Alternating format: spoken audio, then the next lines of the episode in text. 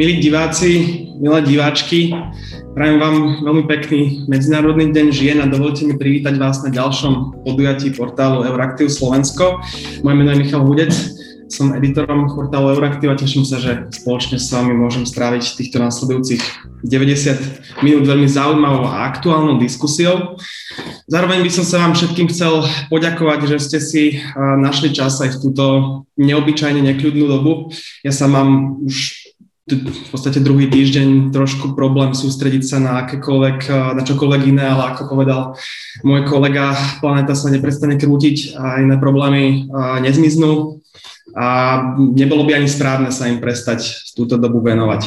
Našou dnešnou témou je dnes transformácia automobilového priemyslu. Naša diskusia má titul Skončia automobilky na Slovensku, príležitosti a rizika transformácie automobilového sektoru. Ten názov môže dnes znieť trošku možno ešte desivejšie, než pôvodne mal, ale tým cieľom bolo tak trošku provokatívne otvoriť diskusiu o tom, čo by sa stalo, ak by Slovensko nezvládlo transformáciu um, automobil, ktorou, auto, ktorou si automobilový sektor um, na celom svete, vrátane Slovenska, momentálne prechádza. Do tej transformácie vstupuje navzájom viacero súvisiacich uh, procesov a faktorov. Je to jednak automatizácia výroby, jednak klimatické ciele a odklon od uh, fosílnych palív, ale možno aj akási zmena vzorcov uh, mobility obyvateľstva. Keď, komis, keď Európska komisia napríklad čoraz viac tlačí na verejnú osobnú dopravu na úkor tej individuálnej. S týmto všetkým sa automobilky a dodávateľia sú dodávateľia musia nejak vysporiadať. Zároveň do toho v posledných dvoch rokoch vstúpila uh, najskôr pandémia, no a pred necelými dvoma týždňami aj ruská agresia na Ukrajine, ktorého, na, ktorej následkom sú, dovolím si povedať, myslím, že všetci so mnou budú súhlasiť, ak poviem, bezprecedentné sankcie zo strany Európskej únie, ale aj Spojených štátov a rôznych ďalších štátov. O tom, ako si automobilový sektor s týmito výzvami poradí, ako pomôže vláda, čo by sa stalo s regiónmi a s jej obyvateľmi, ak by sme túto transformáciu nezvládli. O tom sa dnes bavím s mojimi hostiami, ktorých si teraz dovolím privítať. Je tu medzi nami pán Peter Kremský, predseda výboru Národnej rady Slovenskej republiky pre hospodárske záležitosti. Pekný deň, pán Kremský. Máme tu aj Eriku Jurinovú, predsedničku Žilinského samosprávneho kraja. Pekný deň. Pán Pavol Prepiak, výkonný viceprezident Zväzu automobilového priemyslu Slovenskej republiky. Pekný deň aj vám. Dobrý deň, prajem. A napokon pán Patrik Križanský, riaditeľ Slovenskej asociácie pre elektromobilitu. Ďakujem, že ste tu s nami. Dobrý deň. Ešte predtým, než začneme, niekoľko technických záležitostí na diskusiu. Máme, ako som spomínal, hodinu aj pol, deväťdesiat minút. Na začiatok si dáme nejaké úvodné kolo otázok, potom otvoríme diskusiu, keďže tá diskusia má byť hlavne o diskusii, tak ak chcete, ak máte nejaké otázky pre našich hostí, neváhajte a spýtajte sa ich, bude na nich priestor. Klásť ich môžete cez funkcionalitu kjú end ej, ktorú máte, ktorú máte dole na lište. A diskusiu streamujeme naživo, takisto ju nahrávame, to znamená, že svojou účasťou súhlasíte s nahrávaním. Um, napokon by som sa ešte veľmi rád poďakoval European Climate Foundation, ktorý je partnerom dnešnej našej diskusie. Toľko na úvod, poďme už diskutovať. Uh, úvodná otázka bude pre všetkých rovnaká. Pôvodne som túto diskusiu plánoval začať, uh, začať úplne inak, ale tá, to, čo sa stalo pred dvomi týždňami, uh, veľmi silno zasiahlo um, akože nás všetkých, aj všetky sektory ekonomiky skrz tie sankcie, ktoré zo strany Európskej únie aj iných štátov prišli. To znamená, že na, na Ukrajine momentálne prebieha najväčší vojenský konflikt po druhej svetovej vojne. Tie sankcie sú naozaj bezprecedentné. A zároveň vieme, že Ukrajina je dodávateľom niektorých dôležitých komponentov pre výrobu. Napríklad česká Škoda už ohlásila pozastavenie výroby niektorých svojich modelov. Teda otázka na vás všetkých. Keďže verím, že každý z vás do toho vie priniesť nejaký svoj unikátny pohľad, ako tento konflikt z vášho pohľadu ovplyvní fungovanie automobilového sektoru na Slovensku a v Európe, a bude mať táto situácia nejaký dopad na transformáciu sektora. Môžeme ísť v tom porade, akom som vás predstavoval, čiže pán Kremský, máte slovo. Dobré ráno. Ďakujem veľmi pekne za možnosť účasti na tejto diskusii. Ja som chodil na veľa takýchto diskusí a vždy som sa tam niečo nové dozvedel, vždy som sa tam niečo naučil. Aj som kladol otázky často, tak som rád, že teraz môžem byť ja možno ten, kto niečo povie, ale človek sa učí celý život, takže ja som rád, že ja sa aj niečo dozviem. No, táto celá hrozná situácia na Ukrajine, ktorá sa udiala, celá táto vojna, proste nešťastná, smutná, myslím si, že bude mať veľký dopad celkovo na život v Európe, nielen v ekonomike, ale celkovo na život bežných ľudí. A pokiaľ ide o automobilový priemysel, myslím si, že to bude veľký game changer, lebo uh, veľmi zmení situáciu. Uh, prvá vec sú tie, sú tie suroviny, ktoré prúdia z východu, ktoré budú výrazne drahšie, budú, bude ich menej, uh, možno tam budú sankcie, možno tam vlastne bude, bude zákaz dovozu niektorých týchto surovín. A druhá vec je, že investície v, na Ukrajine a v Rusku pravdepodobne budú oveľa nižšie a, a akoby tá dôvera bude otrasená. Čiže treba sa na to pozerať. Potom ďalšia vec, inflácia samozrejme, ktorá zrejme sa výraznejšie zvýši, ako sa vôbec očakávalo. Čiže jedna vec sú tie operatívne dopady, ktoré súvisia s tým, že tam vlastne mali niektoré firmy dodávateľov, hlavne kablových zväzkov z Ukrajiny. Tam už sú reálne výpadky, ktoré sa riešia a to určite nepotrvá pár dní, ale minimálne týždne, ak nie mesiace. Viem, že niektoré firmy presúvajú túto výrobu do Rumunska, čiastočne aj na Slovensko, čiže to je, to je taký ten operatívny dopad, ale dlhodobý dopad, ako hovorím, časť investícií napríklad sa môže presunúť z Ukrajiny, z Ruska do strednej a východnej Európy. Kvôli opatrnosti vieme, že napríklad keď Turecko vstúpilo do Sýrie, tak jeden obrovský projekt Volkswagenu, kde sa tam chystali vyrábať Passat a Superb, sa vlastne stiahol z Turecka a prišiel do Bratislavy. Takže to je, to je ako taká podobná situácia v niečom, že kde jednoducho začne vojna, tam tí investori sú veľmi, veľmi opatrní. A ďalší, ďalší problém je nedostatok surovín a materiálov. Vieme, že niektoré materiály sa do veľkej miery dovážajú z Ukrajiny, z Ruska pre oceliársky priemysel, automobilový priemysel, chemický, plastársky a tak ďalej a tak ďalej, čiže tých môže byť nedostatok a samozrejme priamo to zdraženie energií. Čiže toto všetko môže priniesť do toho, toho vývoja, toho automobilového priemyslu, ktorý je aj tak dosť dynamický, ešte väčšiu dynamiku, v niečom ho môže zabrzdiť, v niečom ho môže zmeniť, v niečom nasmerovať úplne inam. Čiže ja si myslím, že to je obrovský, obrovský vstup, ktorý zmení úplne situáciu na trhu a situáciu v tom odvetví a myslím si, že musíme byť veľmi flexibilní, práve to je téma dnešnej, dnešnej diskusie, aby vlastne sme nevypadli z hry a aby na to Slovensko nedoplatilo. Ďakujem veľmi pekne. Pani Jurinová, možno pohľad z regiónu. Máte slovo. Unmutnujte sa, prosím vás. Ďakujem. Ďakujem za upozornenie a pozdravím všetkých aj spolurečníkov, aj všetkých poslucháčov. Ďakujem za pozvanie. Každopádne vnímam takú obavu veľkú aj v regióne, aj medzi firmami, ale aj, aj vo verejnom sektore, lebo naozaj opäť prišla situácia, ktorá nám prináša úplne nové veci, s ktorými sme sa v živote nemali možnosť stretnúť. A, a každopádne, že čo sa týka priemyslu, myslím si, že to neovplyvní len automobilový priemysel, ale všetok priemysel, ktorý aj v regióne, aj na Slovensku máme. Myslím, že pán Kremský to veľmi prakticky zhrnul v tých troch bodoch a súhlasím s tým, že, že áno, veľký problém bude so surovinou, veľký problém bude s infláciou, veľký problém bude aj so stiahovaním alebo so znižovaním priestoru na investovanie v tejto krajine. Ešte tam do pozornosti možno jednu oblasť, a to priamo v Rusku. Vieme, že aj tam vlastne tým, že Európska únia pristúpila k mohutným sankciám, tak aj fabriky v Rusku e, začínajú pociťovať jednak to, že vyhrážanie, ak chcú stiahovať výrobu, ale na druhej strane už budeme mať problém aj z Ruska dostať tovary e, smerom na Slovensko.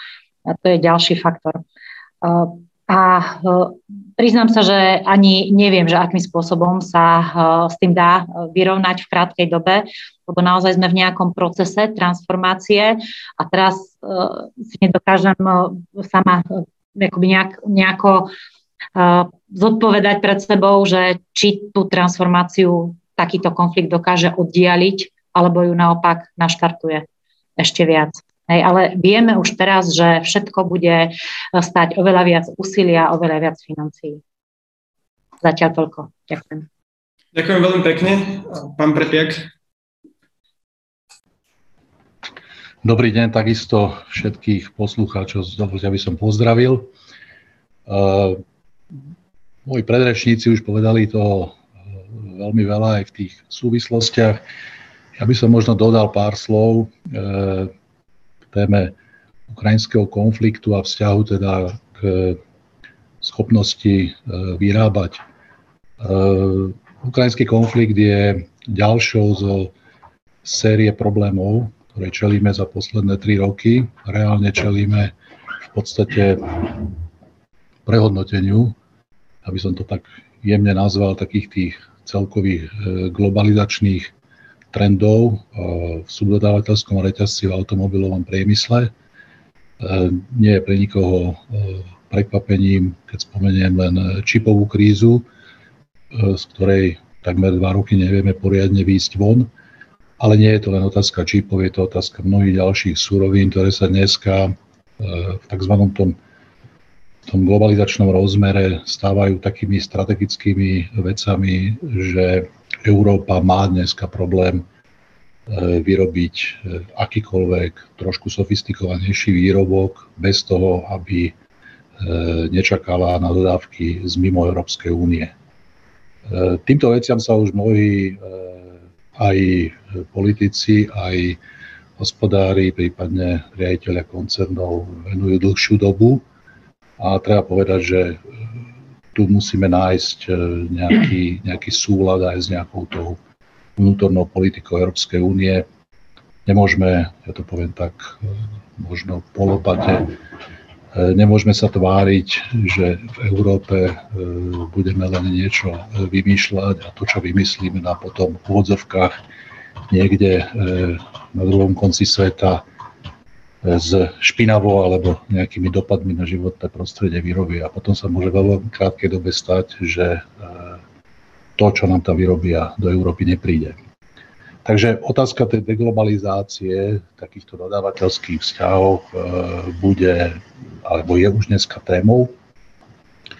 V tejto súvislosti asi treba tiež povedať, že sa momentálne takto trošku nadnesenie, použijem slova jedného z ekonomov jednej banky slovenskej, čo som si prečítal zhruba pred troma týždňami, veľmi sa mi páčil ten jeho príspevok, že do hodnotenia, ktoré momentálne niekoľko rokov v Európe sa tak veľmi tlačí, a to je taký ten E S G systém, čiže Environment, Social and Governance, možno tam pribudne aj ďalšie písmeno, a to bude písmeno I, nejaký independence, alebo vôbec schopnosť výrobok vyrobiť. Toto bude dneska sa dávať na misku váh, aby sme boli schopní ten výrobok vyrobiť. Tu chcem ešte možno na záver povedať, áno, stiahnutím výroby do oblastí, ktoré sú predvídateľnejšie, možno naspäť do niektorých oblastí Európskej únie, dojde k nárastu cien a tým pádom sa roztočí, a v tomto sa asi zhodneme aj s pánom Kremským, sa roztočí ešte viacej tá inflačná špirála. Takže za mňa na úvod toľko. Ďakujem veľmi pekne. Pán Križanský, ste na rade vy možno, že aj nejaký pohľad na ten dopad uh, toho konfliktu na elektromobilitu, na uh, výrobu elektromobilov a podobne. Máte slovo. Ďakujem pekne. No samozrejme sa zhodujem s predrečníkmi, to určite áno. E, veľmi závisí na charaktere konfliktu a jeho dĺžke. To znamená, že e, či sa to bude eskalovať a ruská agresia bude pokračovať, alebo nebude aj sa zhoršovať, alebo sa diktatorské zmýšľanie umúdri, ale to uvidíme. Každopádne e, ja si myslím, že ako základ je, že smerovanie a ohlásené investície sa v podstate nezmenia. Krátkodobé tu bude pra, samozrejme prelaknutie, to tu už je. E, a každopádne Nemyslím si, že aj vzhľadom na potrebu transformácie, na tlak, na znižovanie emisií a vlastne už naštartované procesy sa niečo zmení v strednom horizonte. To znamená, že ten automotív bude transporovať smerom k elektrifikácii, len na také priblíženie, len nemecké automobilky medzi rokmi dvadsaťdva a dvadsaťšesť ohlasili vyše dvestodvadsať miliárd eur investície do elektrifikácie. A teraz, aj keď sa možno teraz možno zlakli a krátkodobá nejaká volatilita existuje, ale nemyslím si, že to smerovanie sa zmení. Možno ešte rozdelím tie moje, moje vplyvy, alebo teda tie moje úvahy na nejaké krátkodobé a strednodobé, lebo presne som očakával, že bude takáto debata, tak som si pozrel aj dnešné ranné správy o cenách surovín, tak len pre informáciu, lámú rekordy všetky suroviny, ktoré potrebujeme na batérie. Napríklad litium o sto percent sa zvýšilo oproti, oproti januáru, na úrovni nejakých šesťdesiatpäť tisíc dolárov za tonu, bolo tridsaťpäť tisíc dolárov za tonu. Takisto je to s kobaltom, s niklom. Treba si uvedomiť, že nikel je z desať percent alebo dokonca viac produkovaný v Rúsku. To znamená, že akékoľvek sankcie, sankcie toto ovplyvňujú. Takže tá volatilita, to je tá prvá, prvá vec, ktorá nás ohrozuje. Krátkodobo je to aj dopad na výrobu. Spomínali ste Škodovku na Ukrajine, ale aj Cvikau, hlavná výroba Volkswagenu, už ohlásila, že majú problémy s výrobou a budú vlastne meškať s dodávkami elektrických vozidiel, ktoré mimochodom zažívajú rapidný rast, možno k tomu sa dostaneme aj neskôr pri ďalšej diskusii. To znamená, že bude to mať veľký vplyv na dodacie lehoty, akýkoľvek vozidiel, a keďže elektromobily sú v podstate u ter- terajších e, výrobcov, čo sa týka dodacích lehot prioritné, ale prioritizované, tak e, určite aj na elektromobily. Mm, ja si myslím, že to bude mať nejaký negatívny vplyv na legislatívu a na, na, podstate na debatu o tom, že kam smeruje é ú. Môžeme sa baviť o, o Fit for päťdesiatpäť balíčku, ale to v podstate možno ešte naopak sa intenzívni, pretože ste určite zachytili debatu, dnes má dokonca Európska komisia oznámiť nejaký nový balíček, ako sa viacej odtrinúť do ruskej ropy smerom napríklad k elektrifikácie a obnoviteľným zdrojom. Debata o legislatíve v parlamente, keď parlament požaduje európsky, teda myslím, ďaleko väčšie ciele v niektorých tých, tých, tých palíčkoch, teda časti Fit for päťdesiatpäť ako, ako komisia, respektíve rada. To znamená, v tomto podľa mňa žiadny vplyv nebude. No, možno strednodobo ešte spomeniem dva vplyvy. Čakali, čakáme, že okolo roku dvadsaťšesť e, bude, sa dosiahne parita medzi cenami elektromobilov a štandardných e, spaľovacích motorov. Vzhľadom na, na vývoj napríklad e, cien surovín si myslím, že toto možno byť bude od neskôr sa dosiahne, ale to ešte uvidíme, ako, podľa toho, ako bude dlho trvať ten konflikt. No a e, vo všeobecnosti strednodoba nejaká nejaký výhľad na, na akože smerovanie automobiliek, podľa mňa to bude v podstate nezmenené, pretože tam ten e, tlak na dekarbonizáciu mobility a výrobnej, výroby automotív je v podstate rovnaký a asi možno bude ešte intenzívnejší. Takže to, to, toľko to na úvod. Ďakujem veľmi pekne. Len doplňujúca otázka. Vy ste spomínali tie kritické suroviny, ktoré sa ťažia v Rusku, na Ukrajine. Máme teraz nejakú možnosť v krátkodobom strednodobom horizonte ich nahradiť? A ak áno, tak skade? Tak z Ruska ide iba nikel, akože to, to myslím si, že tá, tá výroba nie je úplne centralizovaná v Rusku, aj keď oni majú, hovorím, desať percent alebo nejak okolo desať percent alebo niečo cez, cez to. Takže nie, nie sme úplne naviazaní na Rusko, akorát tá volatilita nezale, nezáleží od toho, odkiaľ ten, tá surovina príde, ale aj v podstate z prelaknutia krátkodobého trhov. To znamená, vyše päťdesiat percent litia sa napríklad spracováva v Číne a Číňania zvýšili historicky najvyššie ceny um, uh, spracovaného lítia. Dokonca niektoré, som si dneska práve pozeral, pretože som, som čakal takúto diskusiu, som si pozeral, že niektorí výrobcovia lítia prestali obchodovať na spotovom trhu a dodávajú iba dlhodobé dohodnuté kontrakty lítia. To znamená, že krátkodobé môžeme očakávať, že niektoré automobilky budú mať problém s dodávkami lítia napríklad. A kobalt, ten v podstate vôbec nejde z Ruska, takže, alebo teda nechcem povedať, že vôbec, ale Rusko tam nehrá nejakú dôležitú úlohu. Áno, o tých dlhodobých kontraktoch sa hovorí vo viacerých veciach, napríklad aj pri plyne. A poďme ale ďalej, ja sa divákom ospravedlňujem za trošku zmetočnú informáciu, otázky môžete klásť cez stránku slido bodka com a s hashtagom automobilky. Čiže a, ak máte otázky, choďte na slido a hashtag automobilky a tam môžete klásť svoje otázky. A ako som už spomínal, tak dnešnou hlavnou témou tej dnešnej diskusie je transformácia, transformácia sektora. My sa ešte určite dostaneme k viacej aj, aj k Ukrajine, ono to je veľká téma, ktorej sa nevyhneme.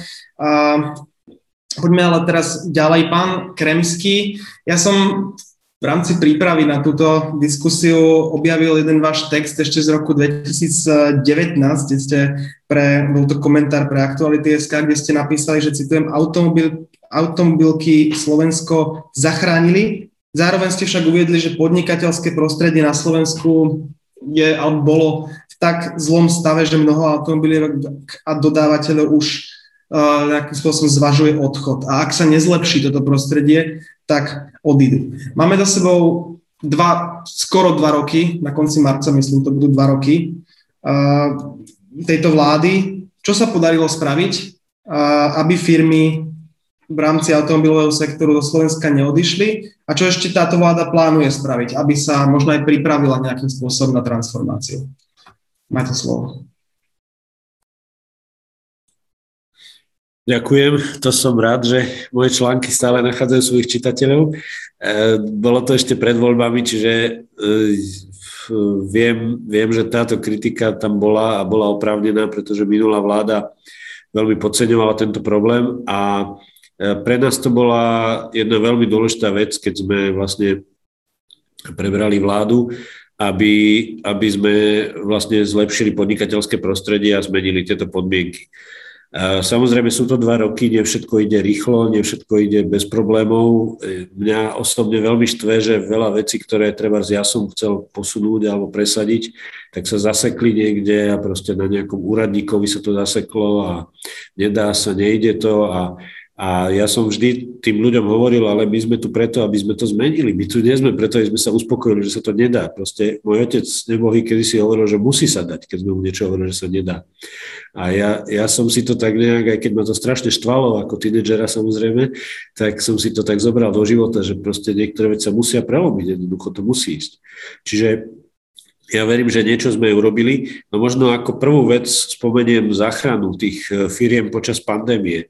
Naozaj tam boli hlavne počas tej prvej vlny také situácie, keď sa zastavila výroba, tie firmy nemali ľudí, potom nemali materiály, bol tam veľký problém a tam vlastne smerovala veľmi silná štátna pomoc a oni to aj veľmi oceňujú, že to bolo flexibilné, rýchle, málo byrokratické aj oproti iným krajinám.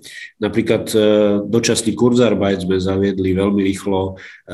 Ten sme vlastne teraz zmenili na trvalý, to platí teraz prvého tretieho Je to nová vec pre firmy vlastne v problémoch, že môžu, môžu vlastne využívať tento, tento režim. Čiže to je, to je taká prvá vec, úplne, úplne vlastne v tej pandémii, čo bolo veľmi dôležité, aby, aby tie firmy jednoducho nepadli, aby, aby tú výrobu nepresúvali inde. No, možno spomeniem to, že sa nám podarilo získať už ten spomínaný Passat a Superb na Slovensko. To bolo vlastne veľmi tesne po našom nástupe, keď, keď sme sa o tom dozvedeli, že je taká možnosť vlastne, že ten, tie projekty sa z Turecka presunú na Slovensko. Samozrejme, boli tam aj iné alternatívy a naozaj sme urobili všetko preto, aby, aby sme získali uh, akoby priazeň koncernu Volkswagen a aby aby tieto modely sa presunuli na Slovensko. A v podstate prispieje to k tomu, že zhruba štyritisíc ľudí bude mať prácu, ktorí by inak zrejme z tej fabriky odišli. Prídu sem nové modely, prídu sem ďalší subdodávateľia a zrejme to prinesie nepriamo aj nové pracovné miesta, takže na to som ja osobne veľmi hrdý, že sa to podarilo tejto vláde.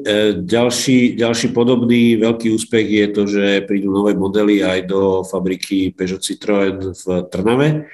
Tam to tiež bolo veľmi na vážkach, lebo viete, že medzi tými jednotlivými závodmi sú veľké súťaže a Každý sa snaží získať tie nové modely, čiže tam tiež sme vlastne mesiace rokovali o podpore, o tom, aby sme vlastne urobili Slovensko atraktívnejším pre, pre tieto nové modely. Čiže to je tiež, si myslím, že veľmi veľká vec, ktorá sa nám podarila. V tej legislatívnej oblasti napríklad super odpočet na investície do priemyslu štyri bodka nula.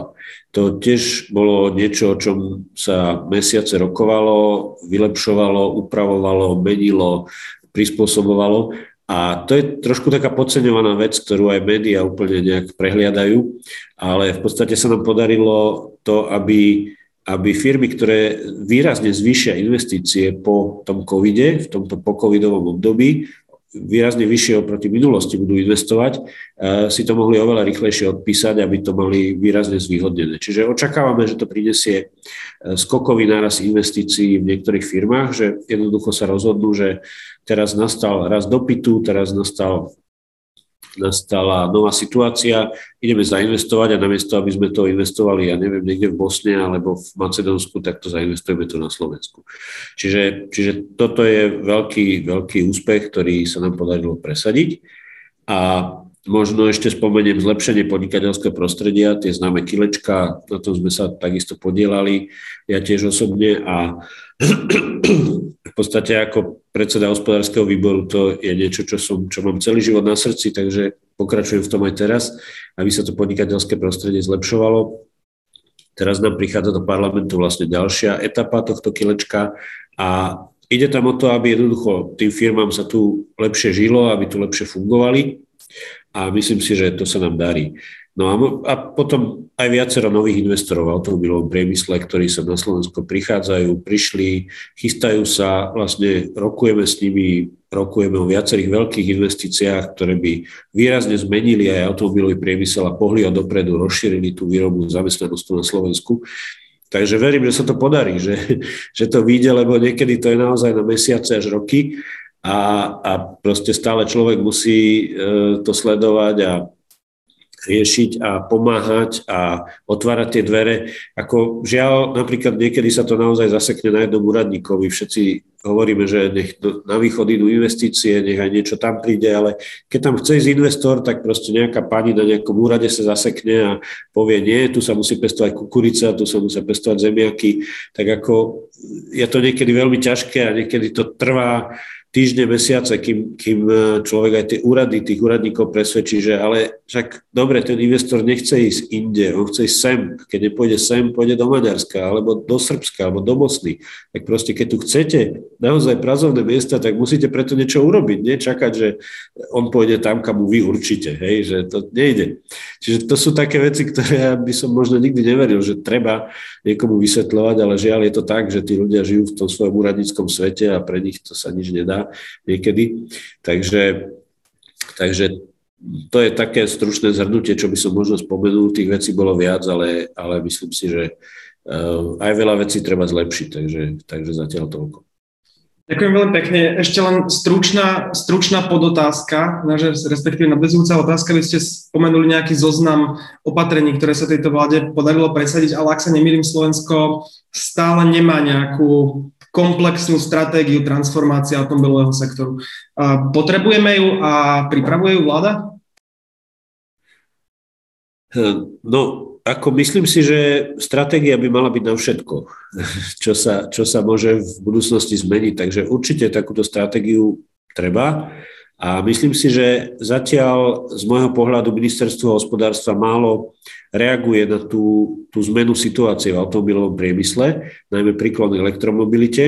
A e, myslím si, že namiesto všelijakého snívania o vodíku a podobných pre mňa nezmysloch až často by sa naozaj mala venovať tomu, čo, čo je reálne, a to je práve rast elektromobility, odklon od spaľovacích motorov, vlastne zmena k autopilot autám a tak ďalej a tak ďalej. Myslím si, že, že naozaj tomuto treba venovať pozornosť a, a nie sa venovať rôznym veciam, ktoré myslím si, že ešte už neviem, či ja sa niekedy dožijem, že budú naozaj reálne.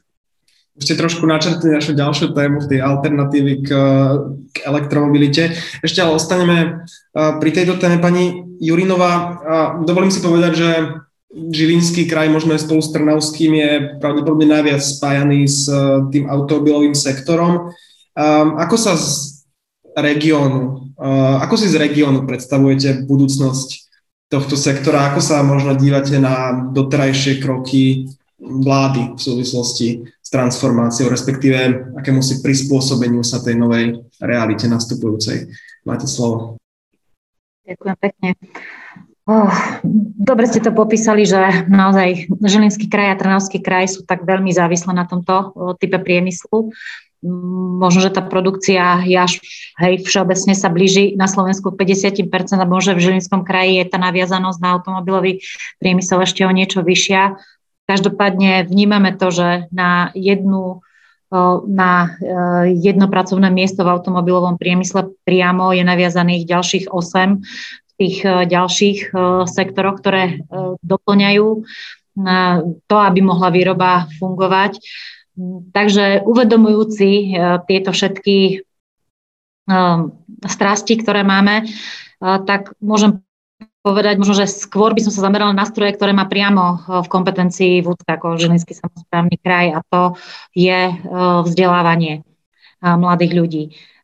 My tým, že naozaj veľmi silne vnímame aj tých veľkých zamestnávateľov v našom regióne, aj spolupracujeme s nimi, snažíme sa aj prispôsobovať vzdelávanie na našich školách a prijímanie nových odborov práve s rešpektom k tomu, čo sa pripravuje alebo dlhé roky chystá. A to v súvislosti jednak s novou priemyselnou revolúciou, ale aj teraz s prechodom na elektromobilitu, po prípade možno, že aj tie ďalšie ešte nejaké nové trendy, ktoré sú zatiaľ len naozaj viac v našich mysliach ako reálne v číslach.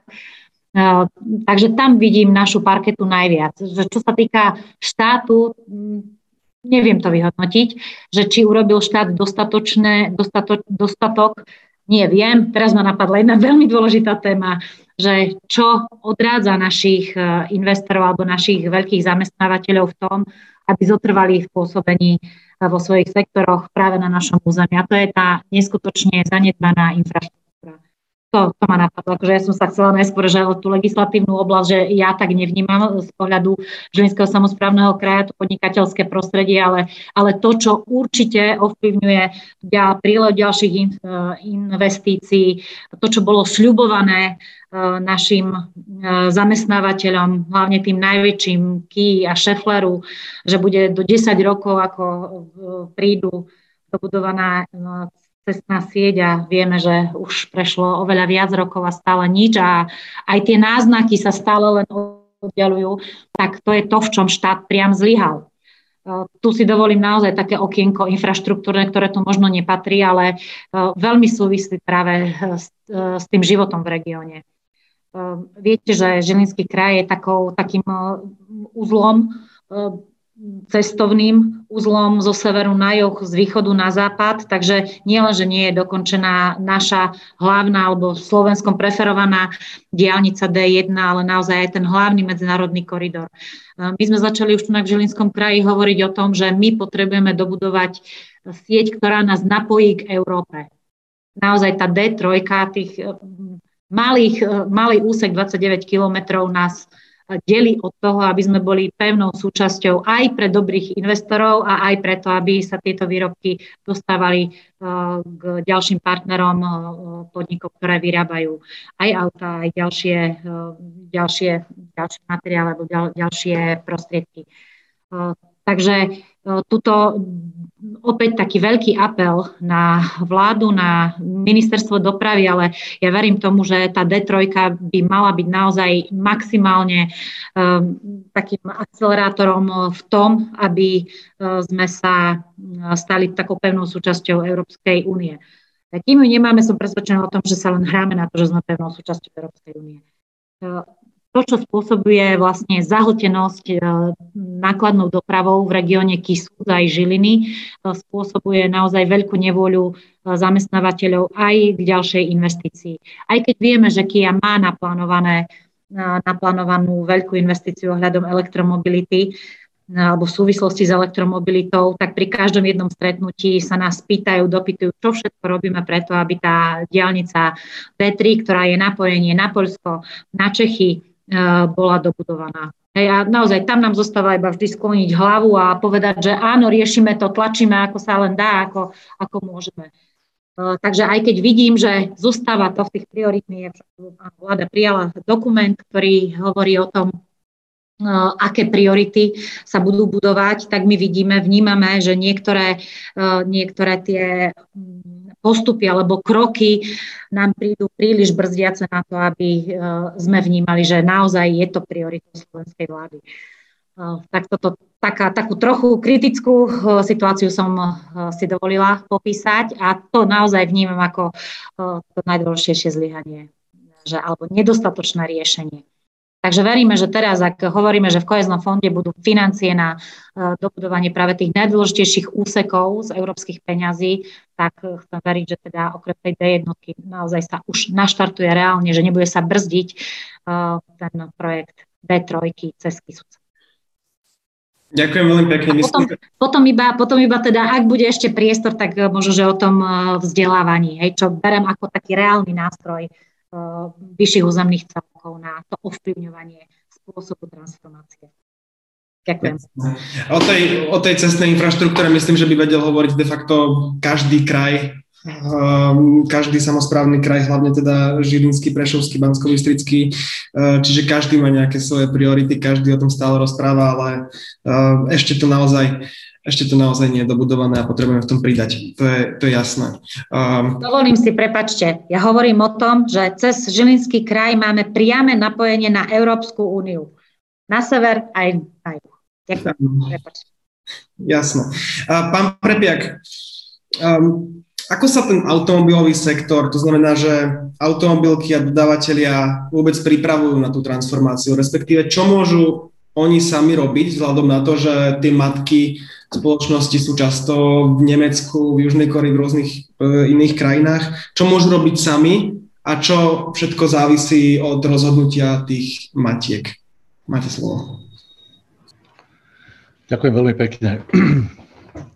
Ja možno tiež takými pár slovami na úvod. E, najprv by som rád spomenul, že automobilový priemysel je, ako som už v tých prvých slovách povedal, asi najglobalizovanejší priemysel v rámci sveta. Takže e, sme a budeme dlhodobo odkazaní kompletne na spoluprácu medzi krajinami, medzi subdodávateľmi. Viete, auto je dneska e, dodávané v niekoľkých tisíc komponentoch na rôznej úrovni, čiže subdodávateľia, subdodávateľom a tak ďalej a tak ďalej, až kým sa to vo finalizujúcej fabrike neposkladá. Uh, spoliehať sa na to, že to bude jedna krajina alebo jedna oblasť, je v súčasnej dobe uh, nemožné. Už spomínal Patrik uh, o tá oblasti lítia alebo rôznych iných ďalších surovín, ktoré sú kritické preto, aby sme, aby sme vôbec auto vyrobili. Uh, čo sa týka transformácie automobilového priemyslu, uh, myslím, že dnes uh, hovoríme hlavne o teda jednej časti transformácie, napriek tomu, že Peter Kremský spomenul aj tú digitalizáciu, aj to autonómne riadenie a tak ďalej, ale myslím si, že tá, tá, ten hlavný prúd tej diskusie dnes sa budeme dotýkať ohľadne transformácií v oblasti pohonov. No a ja teda tiež skúsim pár slov k tým pohonom povedať a nebudem zachádzať k tým, k tým ďalším oblastiam, ktoré sú pred nami postavené rovnako v nejakých, nejakých výzvach na najbližšie roky. Takže v prvom rade si treba uvedomiť, že o takomto masívnom nasadení a zavedení elektromobility a zmeny pohonov sa rozhodlo v prvom rade politicky. Treba si naliať čistého vína, nebolo to vyprovokované spotrebiteľmi, nebolo to vyprovokované nejakými, nazvime to, prehnanými ekologickými záujmami vodičov, ale bolo to politické rozhodnutie. Na základe tohoto politického rozhodnutia prišlo k tomu, že my ako automobiloví výrobcovia, automobilky, sme sa prihlásili k týmto cieľom a spoločne s politikmi sme pripravili tie kroky, tej transformácii, tie kroky k tým cieľom, či už v roku dvetisícdvadsaťpäť, či už v roku dvetisíctridsať, tridsaťpäť a tak ďalej. A tu treba povedať, že každá jedna krajina po prijatí tejto politickej deklarácie, každá krajina, ktorej dneska hovoríme, hovoríme o členských krajinách Európskej únie, si zvolilo svoju implementačnú stratégiu. Ja musím povedať, že v tomto prípade Slovensko považujeme, a v tých číslach, ktoré vidíme, si zvolilo takú implementačnú stratégiu, že v elektromobilite patríme na chvost Európy, alebo lepšie by som povedal na koniec chvosta Európy. Takže poďme porade s tým takými, takými len krátkými oblastiami toho, kde sa nám absolútne nedarí. Nepôjdem do detailov, ale spomeniem takú tú prvú a základnú vec, nejaká naozaj podpora nákupu elektromobilov. Patrik spomenul, máme vízie, že rádovo zhruba v tých troch až piatich rokoch by mohlo dojsť k vyrovnaniu cien medzi vozidlami elektrickými a vozidlami s spaľovacími motormi. Tu treba povedať, že vyrovnanie cien dôjde k tomu, že kým spaľovacie motory budú rásť, elektromobily budú trošku klesať, takže znova také tie úvahy niekde, že auto zostane na úrovni, alebo ľudové auto zostane niekde na úrovni desaťtisíc eur, je vec, na ktorú musíme, poviem to veľmi otvorene, zabudnúť. Ja som pred dvomi rokmi predikoval, že sa budeme pohybovať na úrovni štrnásť až pätnásť tisíc eur. Dneska som schopný pripustiť, že v priebehu krátkej doby budeme atakovať hranicu osemnásť tisíc eur, čo bude taký základ vôbec nejakej mobility so všetkými komponentami. Keď si pozrieme na to, čo dokázalo urobiť Slovensko v rámci podpory nákupu týchto alternatívnych pohonov, tak v podstate zistíme, že z toho, z toho naozaj takého, takého hľadiska nejakej, nejakej dlhodobej stratégie v zásade nič.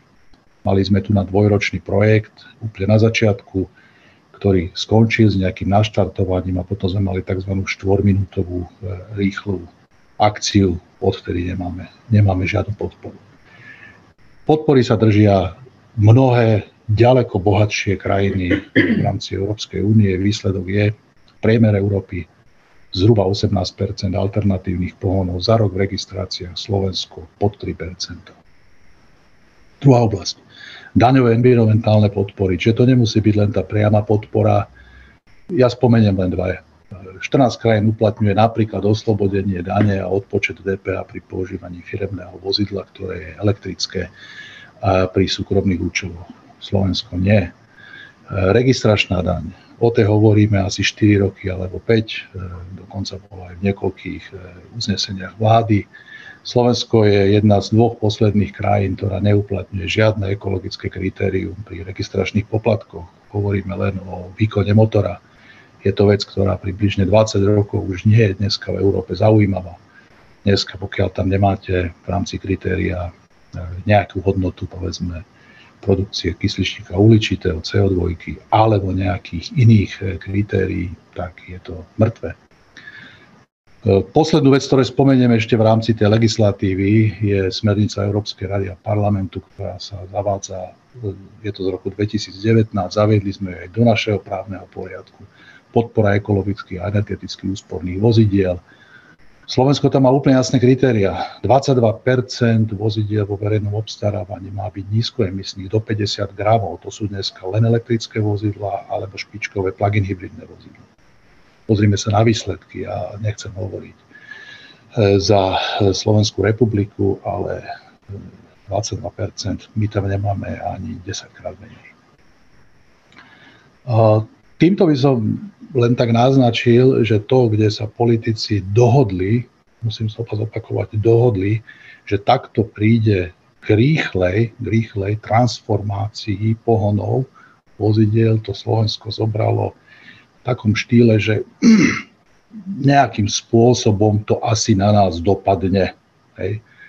Tu by som veľmi súhlasil aj s tou, s tou poznámkou od pána Kremského, že či sa to zasekne na úradníkov alebo na niečom inom. My totiž to strašne veľa na Slovensku hovoríme a veľmi málo urobíme. chcem povedať práve ten dokonavý vid. Urobíme, nerobíme. My totiž to robíme napríklad to, že staviame tridsať rokov diaľnicu do Košíc. Ale to, že ju robíte, to ešte neznamená, že to máme urobené. A k počte stratégií na Slovensku, my sme s kolegami asi pred troma rokmi počítali stratégie, máme ich tisícsedemsto. Máme k ním spravených neskutočne veľa rôznych akčných plánov. A absolútne súhlasím aj s pani Jurinovou. To sú len prázdne politické gestá, ktoré sú dobré možno pred voľbami, a to už je jedno do ktorých. A teraz nechcem sa nikoho dotknúť ani uraziť, ale musíme si naliať niekedy čistého vína. Takže poďme ďalej. K tej samotnej transformácii. Spomenul som automobilky, v tom majú absolútne jasno. Prihlásili, si k tam, prihlásili sa k týmto veciam, zmenili svoje portfólio a o týchto veciach vlastne na úrovni výrobcov automobilov netreba diskutovať. Máme druhú úroveň. To sú jednotlivé montážne závody. Na Slovensku máme štyri a vieme, že to portfólio, ktoré budeme schopní vyrábať, bude hlavne závisieť od toho, ako sme schopní zabezpečiť nákup a logistiku komponentov na tieto vozidlá. Ja poviem jeden zrozumiteľný príklad, ak by sme vozili napríklad jeden zo základných komponentov budúcej elektromobility, čo je batéria, z druhej strany Európy, a takáto batéria má rádovo štyristo päťsto kíl, tak si asi vieme predstaviť, aké logistické náklady, aké všetky ďalšie veci budú spojené s tým dostať sem komponent, ktorý tvorí povedzme jednu tretinu hmotnosti vozidla. Už v takom prípade môže vzniknúť úplne racionálna otázka, či po kalkulácii všetkých nákladov není zaujímavejšie vyrábať alebo skladať toto vozidlo v inom montážnom závode a nie v tom montážnom závode na Slovensku. No a potom poďme k, tým, k tej ďalšej skupine v tej hierarchii, a to sú subdodávateľia všetci.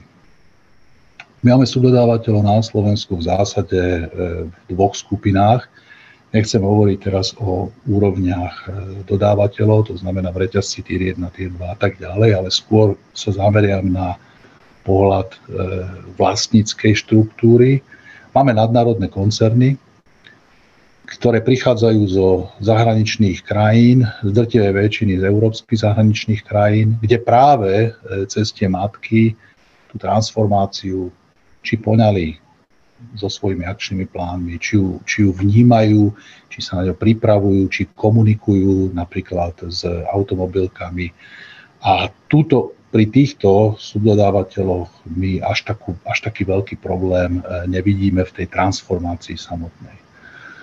Horšie je to však s menšími firmami a možno v tom reťazci na úrovni tier tri štyri, ktoré sú hlavne so slovenskými dodávateľmi.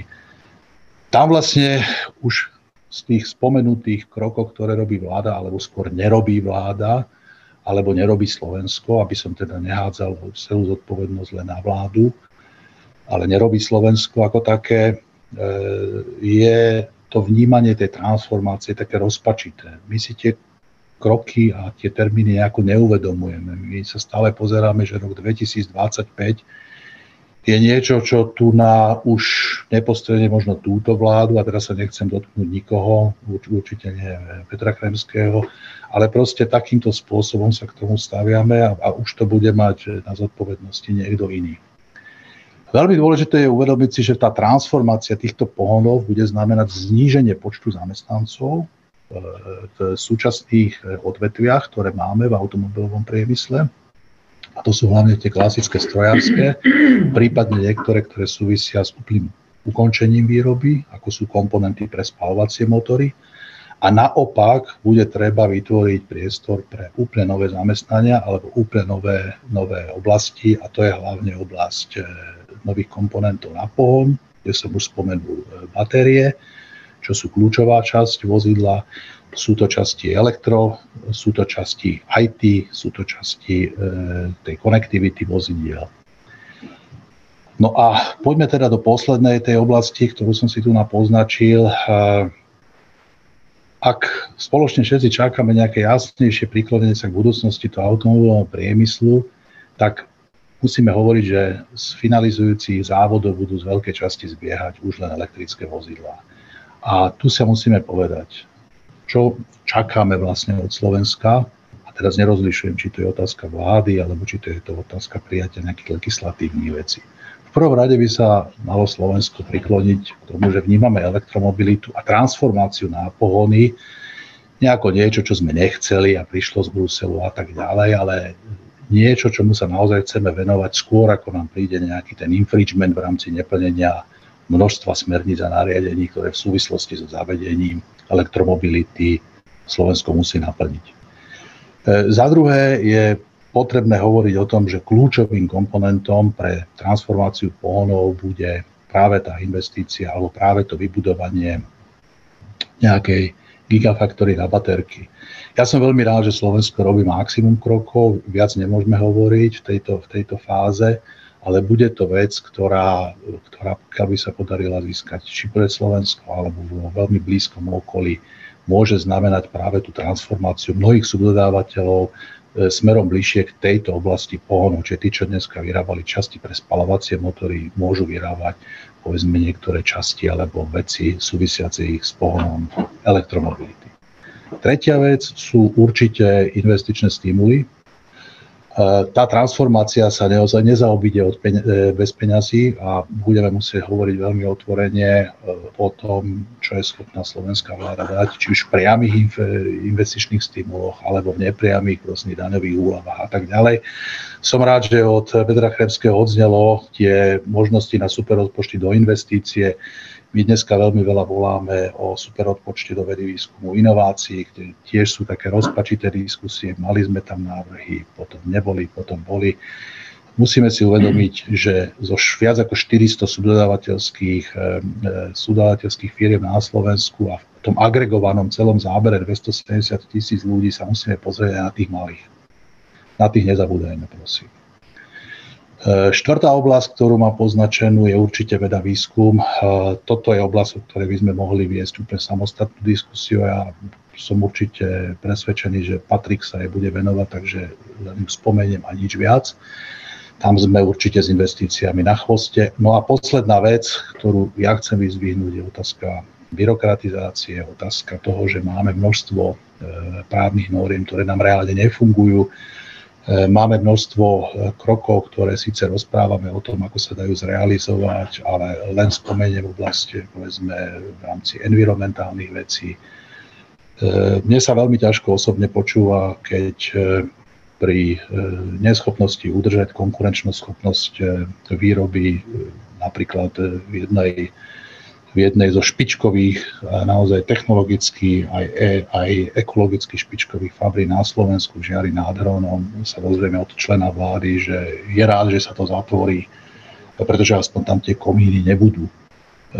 Toto nie je asi prístup, ktorý by znamenal alebo vyslal signál, že Slovensko chce a udrží, udrží e, výrobu a produkciu na Slovensku. No a posledná vec, ja len tak poviem e, taký, také prirovnanie. Slovensko trošku zlenivelo e, a zvyklo si, že ten automobilový priemysel na Slovensku je tu. A myslím, že sa k nemu správame ako také, také manželke po, po dvadsiatich tridsiatich rokoch, kde si myslíme, že už tam zostane a každé ráno tam bude robiť raňajky a každý večer večeru. Ale môže sa nám stať, že, že takúto, takúto šikovnú a dobrú manželku jedného dňa navštevuje, že si balí kufre a odchádza, odchádza k susedovi, ktorý okrem toho, že má tento servis, ešte jej ponúkol aj tú starostlivosť a to, že e, akým spôsobom môže posunúť ďalej. No a toto by som bol veľmi nerád, aby sa takýto, takýto scenár naplnil, takže pevne verím, že e, Ten, ten prístup Slovenska, a tu možno úplne posledná veta, my sme v roku deväťdesiat transformovali na Slovensku e, veľmi slušne rozbehnutý strojársky priemysel. A tu možno dávam jednu takú, také vnuknutie práve Petrovi Kremskému e, s jeho poznámkou o tom, že kde sa to zasekáva na úradníkov a podobne. Keby sme v deväťdesiatych rokoch postavili transformáciu strojárskeho priemyslu smerom k automobilovému tak, že by sme to ponechali na tých lokálnych ľuďoch, tak som presvedčený o tom, že by v živote žiadnej transformácii a budovania automobilového priemyslu nedošlo. Postavili sme v tom čase človeka na úroveň splnomocnenca vlády s kompetenciami adekvátnymi na úrovni ministra. A teraz nechcem povedať, ktorý bol schopný buknúť do stola, ale ktorý bol schopný povedať, že niektoré veci tí úradníci nebudú robiť takto, ale budú robiť takto. A nebudeme tam mať päťročné termíny, ale budeme tam mať dvojtyžňové termíny. A to je možno len taká, taká myšlienka, že naozaj v niektorých veciach, ako je teraz tá transformácia a tu hovorím o transformácii, ktorú musíme naozaj aktívne, aktívne robiť a nie čakať na ňu, že si ju, že si ju vynúti trh. Budeme potrebovať asi zvážiť aj takýto prístup. Tak veľmi pekne ďakujem. Pán Prepiak, vy ste to opísali pomerne veľmi čierno. Pán Križanský, sme na tom skutočne s týmto prechodom k elektromobilite až tak zle, ako to opísal pán Prepiak, a možno je tu, je tu viacero otázok na um, autonómne vozidlá, že ja ich, te, ja, ja ich ale spojím trošku aj s elektromobilitou, nakoľko možno do konca desaťročia môžeme očakávať, uh, že elektromobilita, uh, autonómne vozidlá a možno ďalšie, uh, nejaké ďalšie paliva, alternatívne paliva, o ktorých, ktorým sa ešte dostaneme, zredukujú tú výrobu klasických spalovacích motorov. Respektíve viem, že komisia zvažuje ten úplný zákaz, ale pokiaľ by neprišiel, ako to možno vidíte, že ten trh vie zabezpečiť výkyvy v tom pomere? Máte slovo. Viete čo, ja úplne sa zhodujem so všetkými zase predrečníkmi, ale doplním ich. Podľa mňa na Slovensku, ja to hovorím vždy, treba uveriť. uveriť to, že sa tá transformácia naozaj deje.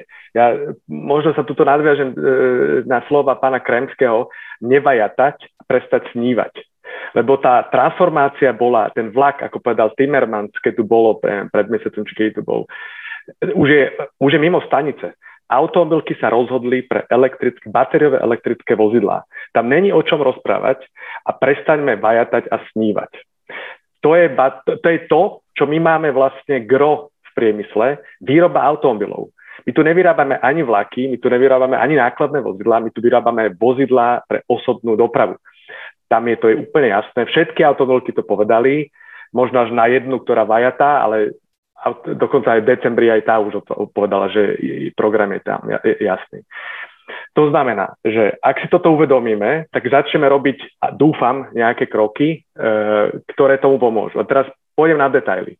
Um, Ako hovoril Pavol Prepiak, osemnásť percent predaných vozidiel v Európe v roku dvadsaťjeden majú elektrifikovaný pohon, sú čisto batérie alebo plug-in hybridy. Na Slovensku je to tri percentá. Ale čo je ešte oveľa dôležitejšie, že v roku dvadsaťjeden sme my zažili najvyšší rast v tomto segmente, kde v podstate počas covidu to bolo také, ako že áno, sme sa zobudili, dokonca až prekvapenie, že takto to rástlo, ale v roku dvadsaťjeden rástli elektrifikované vozidlá o sedemdesiat percent v predajoch. Keď to porovnáme s benzínom, kde, kde poklesol minus dvadsať percent, s dízlom minus tridsať percent, tak toto je proste jedi, reálna, reálna uchopiteľná časť transformácie, ktorú si tak musíme uvedomiť. A my produkujeme v priemysle v autonómnom priemysle tuším štyridsaťpäť percent celého priemyslu. Takže my keď nepochopíme a pre, neprestaneme vajatať a snívať, tak naozaj sa prikladám, prikladám k Pavlovi Prepiakovi, že nás to bude stať veľa. Uh, ja nechcem spoilovať, pretože budeme o necelý mesiac ohlasovať takú, taký report, ktorý sme pripravili spoločne s OZAPom a s Globcekom, kde sme to aj spočítali. A tie čísla nie sú veľmi, veľmi dobré, či, sú čierne. Bude to mať obrovský dopad na zamestnanosť a na há dé pé. A to sa nebavím o jednom percente. Hovorím, nebudem spoilovať. Treba si uvedomiť veľmi dôležitú vec, že uh, my máme štyri automobilky.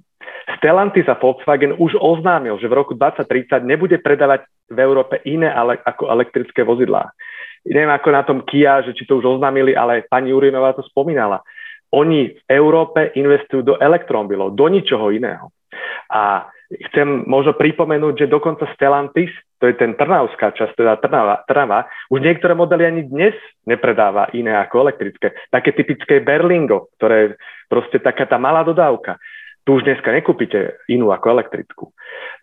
Naši, drvá, drvá väčšina našich geografických trhov, nebudem zase spoilovať e, report, ale drvá väčšina prechádza do roku dvetisíctridsať na bezemisné vozidlá. I keď sa bavíme o bezemisných vozidlách, to je nula, per, nula e, gramov na kilometr e, cé ó dva, e, ešte do nejaký čas budú fungovať nízkoemisné vozidlá, do päťdesiat gramov, to sú plug-in hybridy. Ale do roku dvetisíctridsať naše veľká väčšina našich trhov prestane kupovať iné ako elektrické vozidlá a my tu nesnívajme, že sa to nestane. Hej? Tá transformácia totiž to ide oveľa rýchlejšie aj vplyvom legislatívy, to je, je to jedno v podstate vplyvom čoho, či to je politické rozhodnutie, alebo sa, sme precitli, že nebudeme naďalej používať naše ovzdušie ako žumpu.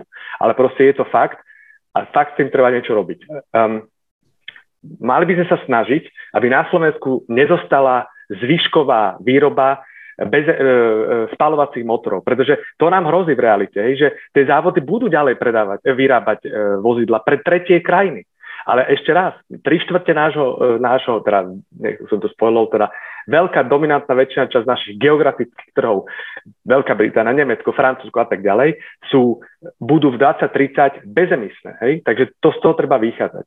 Ja som veľmi rád, že máme tu medzi sebou pána Kremského, ktorý je veľmi dôležitý práve aj v debate o investícií do, do batériovej gigafactory Volkswagenu, pretože my si musíme uvedomiť, že veľmi pravdepodobne budú, bude výroba klastrovaná okolo výroby batérií, pretože viac ako štyristo päťsto kilometrov sa neoplatí batérie dovážať.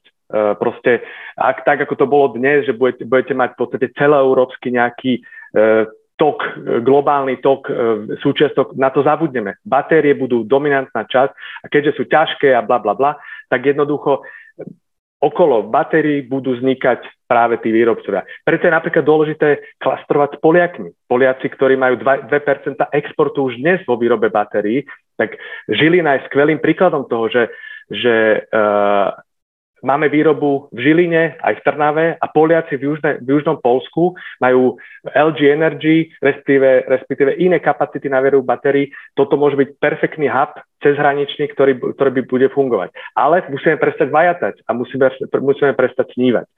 Uh, dôležitá vec je dodávateľský sektor. Um, Ja sa úplne stotožňujem s tým, a inak Schaeffler je skvelá, skvelý príklad toho, ako sa to dá na Slovensku, kde e, urobili z, zo Schaeffleru hlavný hub pre celý koncern na Kysuciach. Hľadajú vyše dvesto er end dé e, inžinierov, pretože, e, pretože my to vieme spraviť. Ale skúsme sa opýtať, okrem tej diálnice, ktorá tam chýba, samozrejme s tým sa stotožňujem, skúsme sa ešte opýtať e, še, e, šéfa Schaeffleru, aký má problém zohnať kvalifikovaný personál inžinierov, keď oni idú až do, idú do Čiech, kde to je lacnejšie najať tých inžinierov a ich, ich univerzity sú pripravenejšie tých inžinierov, inžinierov dodávať. Proste na Slovensku my nemáme kapacitu e, vlastne e, poskytnúť tomu trhu dostatok kvalifikovanej práce. Teraz nehovorím o, o, o výrobe na linkách, teraz hovorím o, práve o er end dé, pretože našim cieľom by mal sa zako- na, koncentrovať na, na inovácie, domácu pridanú výrobu, a teraz nemyslím produkcii, ale pridanú výrobu slovenských inovácií. Inovačné centrá, jednoducho, ktoré budú naviazané na, na automobilový priemysel, tu musia vzniknúť jednoznačne. Pre, preto sme aj so zápom, so Slovenskou akadémiou vied, že so Žilinskou univerzitou inými e, iniciovali vznik Národného batériového centra, aby, aby sme my sa pokúsili to málo, čo tu je na Slovensku, dostať na trh, ukázať vlastne to, že, e, že spolupráca medzi vedou, respektíve školami a priemyslom je realitou a keď to nebude, e, ten, ten šedý alebo čierny, e, čierny horizont e, na, môže naozaj nastať. Um, Čo je hrozne dôležité, my potrebujeme, podobne ako napríklad Žilina to už urobila, Žilinská univerzita, zavádzať nové odbory na, na univerzitách. Žilina má odbor na elektromobilitu niekoľko rokov a vy, vy, vy, vychovávajú tam o nových pohonoch, proste pripravujú tam práve pre, pre tento, tento transformovaný automobilový priemysel ľudí. To je jednoznačne, čo treba. A ešte úplne ideálne je, ale však to, to, to, by, to je asi možno až moc naivné je, ak by sme dokázali okrem toho napríklad Volkswagenu chytiť aj nejakého iného nového hráča, ktorý ešte nie je v automotív. Napríklad Foxconn oznámil, že chce vyrábať elektrické vozidlá, pretože sa snažia vlastne dostať do toho lukratívneho automobilového trhu. A vlastne automobil, nechcem ísť do detailu, elektromobil je úplne iný, alebo nie úplne, ale veľmi iný typ vozidla, menej súčiastok a tak ďalej. Takže tí noví, noví hráči majú nejakú šancu. Jednoznačne popri Volkswagene, ktorý tu môže investovať vyše dvoch miliárd eur do batériovej gigafactory, sa potrebujeme snažiť byť atraktívnymi pre e, hráčov, ktorí proste budú, transpor, trans, e, budú sa meniť smerom ku elektrifikovanému pohonu. Ďakujem veľmi pekne. Je tu jedna otázka, ktorá mi napadla, ktorá prišla do slajdov, ktorá mi napadla hneď, ako ste začali hovoriť. Tá otázka znie v podstate, v akom časovom horizonte by sa mala začať reálna transformácia automobilového priemyslu. Ale z toho, čo ste hovorili, z toho, čo vidíme, ona tu už vlastne je. Je tak? To je, to je tu. Od roku dvadsať uh, už, už platia nové normy, ktorými, ktoré, ktoré sú, nebudem do, do detailov zachádzať, ktoré definujú nejaký uh, maximálny limit pre uh, emisie cé ó dva na kilometer, ktoré v podstate už dnes nesplníte inak ako elektrifikovaným pohonom. Už v podstate do, splatia, platí sprísnenie tých noriem do roku dvadsať tridsať, v polčase dvadsaťpäť, ktoré ešte viacej znížia tie, tie normy. Nechcem ho ísť do, do detailov, ale v princípe ideme už teraz pri schválených číslach do, do stavu, kedy automobilky inak ako elektrifikovaným, elektrifikovaným pohonom nedosiahnu reálne zníženie tých emisí. Ešte k tomu tu je Euro sedem, ktorý proste ďalší v úvodzovkách masaker pre, pre, pre tra, tra, transformáciu. Takže hovoriť o tom, že my budeme niečo, nejaké nové veci pre... pre, pre teraz hovorím konkrétne o vodíku, že budeme vodíkové elektromobily, hej, že budeme teraz vymýšľať a tak ďalej. To je nereálne, my to potrebujeme teraz, tá transformácia je tu. V dvadsiatom šiestom chceme parita, bude parita. Viete čo, veľmi jednoduchý príklad. Vy keď si budete vyra- vy, vy, vyberať uh, vozidlo, pojete do showroomu a v roku dvadsaťpäť vám ponúknú päť, uh, polovicu elektrických modelov a dokonca budú takmer rovnako drahé, tak úplne prakticky nemáte o čom rozmýšľať. Proste to je vidno už v Nemecku, vo Francúzsku, kde, kde, kde sú tie nárasty absolútne prudké už teraz. Takže áno, transformácia tu je. My potrebujeme s tým niečo robiť a nesnívať. Ďakujem veľmi pekne. My sme sa tu, vy ste to teda už povedali, pán Križanský, ale my sa tu bavíme hlavne teda o elektromobilite. Hoci Ministerstvo hospodárstva hovorí, teda vlastne hovorí, že to nie je také jasné, že na jednej strane, že tu máme aj vodík a možno iné palivá. Pán Kremský, môžete samozrejme reagovať na všetko, čo tu zaznelo, ale otázka pre vás, vy ste to už naznačili. Je, mám, je vodík z vášho pohľadu nejakou alternatívou, aspoň možno k nejakej časti toho, tej, tej dopravy? A teda... Ak áno, ak je, tak kde ho možno využiť? A máte slovo. Ďakujem veľmi pekne. Ja chcem zareagovať aj na pána Križanského a v rámci toho aj k tomu vodíku poviem niečo.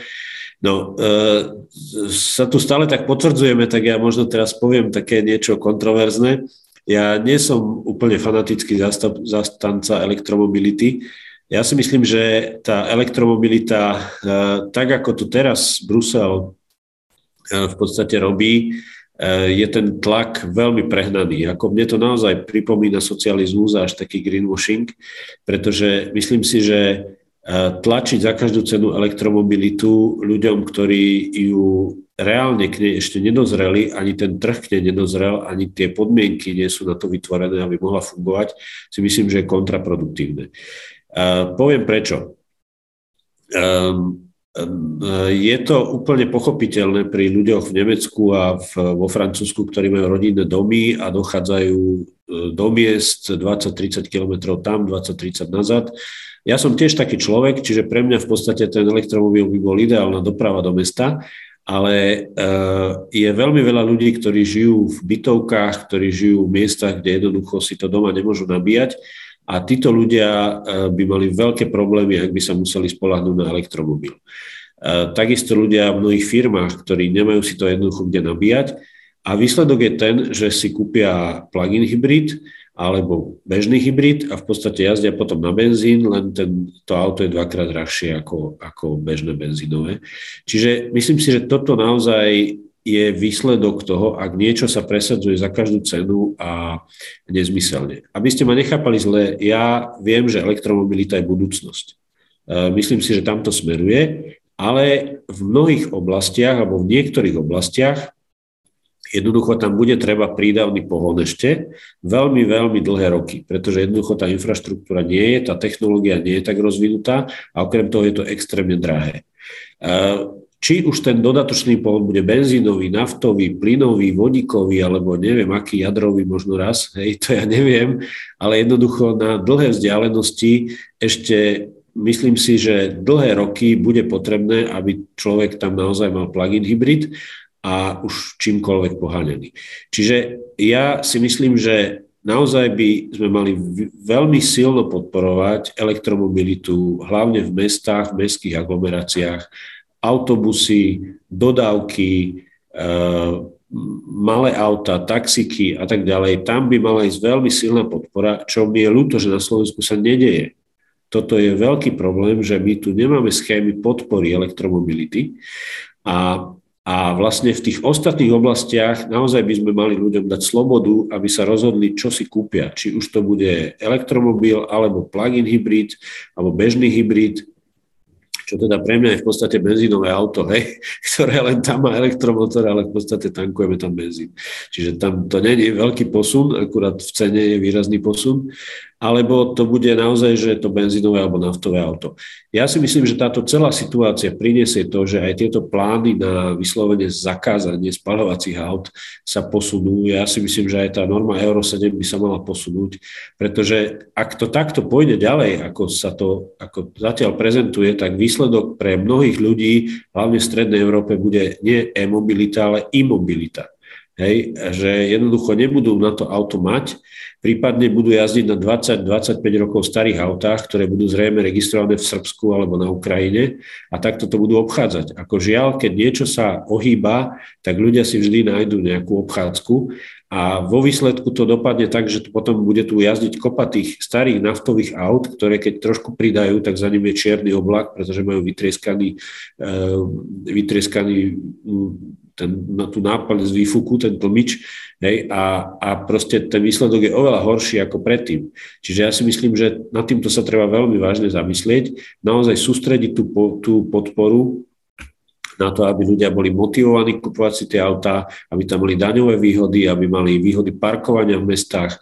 Jednoducho normálnym ekonomickým spôsobom ich motivovať, aby si tie elektroauta kúpili, ale nie ich nútiť a zakazovať im to. Prípadne im za každú cenu zdražovať tie, tie benzínové autá. Ako jednoducho pre niektorých ľudí, ktorí žijú niekde na vidieku, stále bude ten, ten benzín, nafta výhodou, aj keď zrejme to palivo bude stále drahšie, bude tam zdanenie, budú tam možno nejaké uhlíkové poplatky a tak ďalej. Teraz, keď sa dostanem k vodíku, povedzme si otvorene, vodíkové auto je v podstate elektromobil s hybridom. Hej.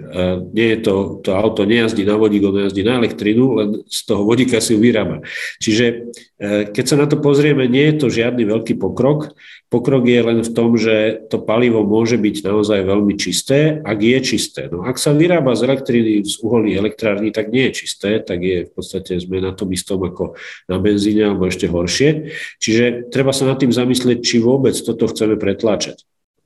Myslím, pokiaľ teda ja viem, pokiaľ čítam tie, tie vyjadrenia expertov, tak vodík má zmysel v ťažkej doprave, to znamená vlaky, prípadne autobusy, prípadne kamionová doprava, ale pri bežnej osobnej doprave nedáva veľký zmysel, už len preto, že keď natankujete také vodíkové auto a necháte ho týždeň niekde stáť, tak tá polovica vám zmizne z nádrže medzi tým. Hej, je to pomerne nepraktické zatiaľ, aj Európska únia vlastne nedáva e, alebo nestavia svoju budúcnosť na, na vodíku v e, teda individuálnej osobnej doprave. Čiže toto je, toto je môj postoj k tomu. A myslím si, že naozaj teraz aj táto situácia veľmi prehodnotí tie pôvodné plány a myslím si, že by sme sa naozaj mali zamerať na to, čo je zmysluplné. Ďakujem veľmi pekne. Pán Prepiak sa hlási, stručne slovo dám možno ešte aj s takou krátkou podotázkou, čo už vy ste naznačili, že tá zmena, ten, tá transformácia môže znamenať aj zníženie uh, alebo nejaký, nejakú zmenu v uh, pracovných miestach, možno aj zni- a teda hovorí sa aj o znížení počtu pracovných miest, nakoľko ten elektromobil je um, jednoduchší výrobok ako uh, auto na fosílne palivo. O akom veľkom uh, zásahu na, do toho pracovného trhu, uh, aký veľký zásah očakávate? Máte slovo. Ďakujem veľmi pekne. Ja som zdvihol ruku ešte pri, na záver teda vystúpenia Patrika Križanského, takže už sa nebudem vrácať, aby sme sa zase nemotali. A odpovedal, odpovedal na to pán Kremský, tak by som povedal, že rozumne aj, aj, z, uhla, aj z, uhlu, z, uhlu, z uhlu politického. Ďakujem teda za otázku. Ja možno... ešte predtým, ako sa dotknem priamo zamestnancov, len jednu, jednu jedinú vec. Dnešná téma je, či zostane automobilový, automobilový priemysel na Slovensku. Ak teda naozaj to myslíme s tou podporou automobilového priemyslu, priemyslu, teraz hovorím priemyslu, vážne musíme ukázať, že takisto vážne to myslíme aj s tým uplatnením výrobkov z automobilového priemyslu. A ja dávam teda takú až rečničku, rečnickú otázku. Asi ťažko presvedčíme niekoho, aby prišiel vyrábať do krajiny nejaký výrobok, keď tá krajina sa bude stávať takémuto výrobku, nazvem to, že nie prívetivo, prípadne ho bude považovať za niečo, na čo ešte musíme počkať s časom, kým sa uplatní. Ja som hovoril o svojom, vo svojom vystúpení, v tom druhom, širšom, že sme už dneska viazaní množstvom e, e, nariadení, prípadne smerníc, ktoré majú konkrétne požiadavky. A tu poviem jednu vec. Tá dohoda politická, že prechádzame na takúto formu, tá vychádza ešte... Tá začala, táto diskusia začala v roku zhruba dvetisícdesať dvetisícdvanásť, pretransformovala sa do prvej smernice o alternatívnych palivách, tá bola prijatá, pokiaľ si dobre spomínam, v štrnástom alebo v pätnástom Následne boli pripravované mnoho ďalších materiálov, čiže tá transformácia nie, že kedy začne. Tú transformáciu reálne máme od roku dvetisícdesať. Odvtedy sa o tom začali baviť politici na politickej úrovni v Európskej komisii, v, Európskej, v Európskom parlamente a odvtedy nastavujeme veci, ten rok dvetisícdvadsaťpäť, čísla, ktoré vznikli na rok dvetisíctridsať a tak ďalej, to sa nenarodilo ani včera, ani predvčerom, to sa narodilo pred viac ako desiatimi rokmi. Akurát my si to nechceme pripustiť. No a teraz sa vrátim naspäť k otázke, že koľko sa dotkne výroba. Tie čísla sa rôznia, ale musíme si uvedomiť, že približne rádovo asi dvadsaťpäť až tridsať percent komponentov vo vozidlách dneska súvisí so spaľovacími motormi. Časť týchto dodávateľov vypadne úplne, časť týchto dodávateľov má tie komponenty trošku, trošku by som povedal, tak, tak širšie, širšie roztiahnuté. My hovoríme, alebo takto, štúdie hovoria o tom, že by v rámci tohoto mohlo reálne dojsť k úbytku niekde okolo dvadsať až dvadsaťpäť percent.